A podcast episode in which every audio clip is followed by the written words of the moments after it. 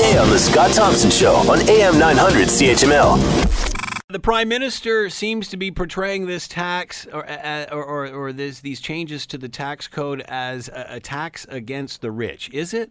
Mm-hmm.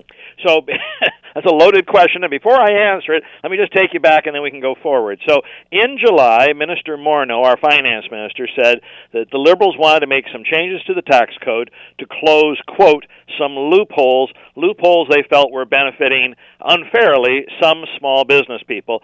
Thus began a 75-day listening tour. So they floated three trial balloons. We can come back to those in a second, and we're still part of this listening tour we're only going to know what the Liberals are going to do in October. That's when they're going to uh, issue any legislation if they want to do so. Now, one of these uh, one of these trial balloons they floated was that a small business person can list as a an owner of the company family members. So, you know, I have a company, I'm going to put my mom on there. Now, mom doesn't actually work at the company.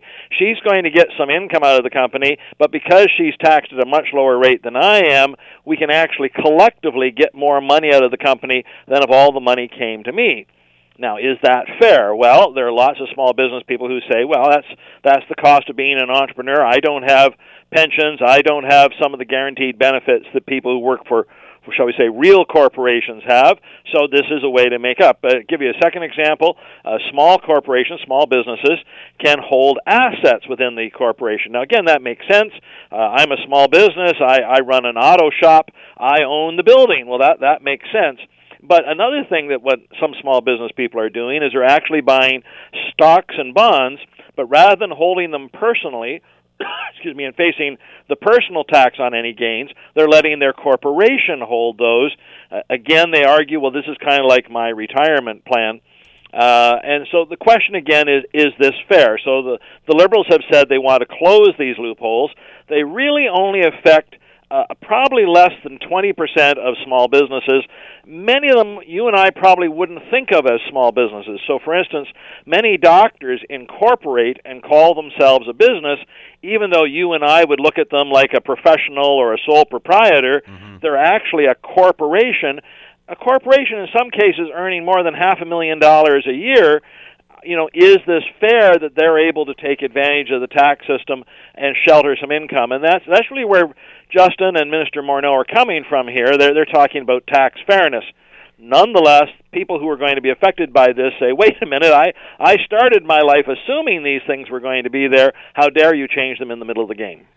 So, what is fair then? Is this creating divisiveness between classes?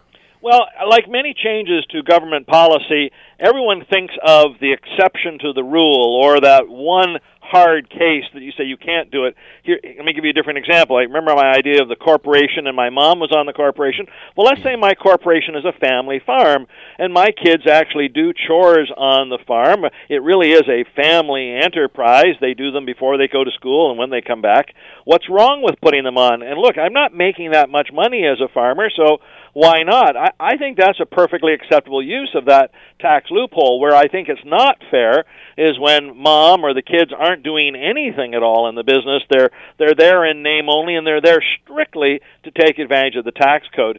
What I'm wondering is, and now Justin has not floated this part of a balloon, but I'm wondering if at the end of the consultation what they might do is means test this and say, well, we're going to close this loophole if your business makes more than, let's say, a million dollars a year or a half a million dollars a year. If it's under that, you get to do all those things you did before, but if it's over that, we might close it. Some sort of a means test to really demonstrate that they're only after a very, very small chunk of the population. Want to hear more? Download the podcast on iTunes or Google Play and listen to The Scott Thompson Show weekdays from noon to 3 on AM 900 CHML.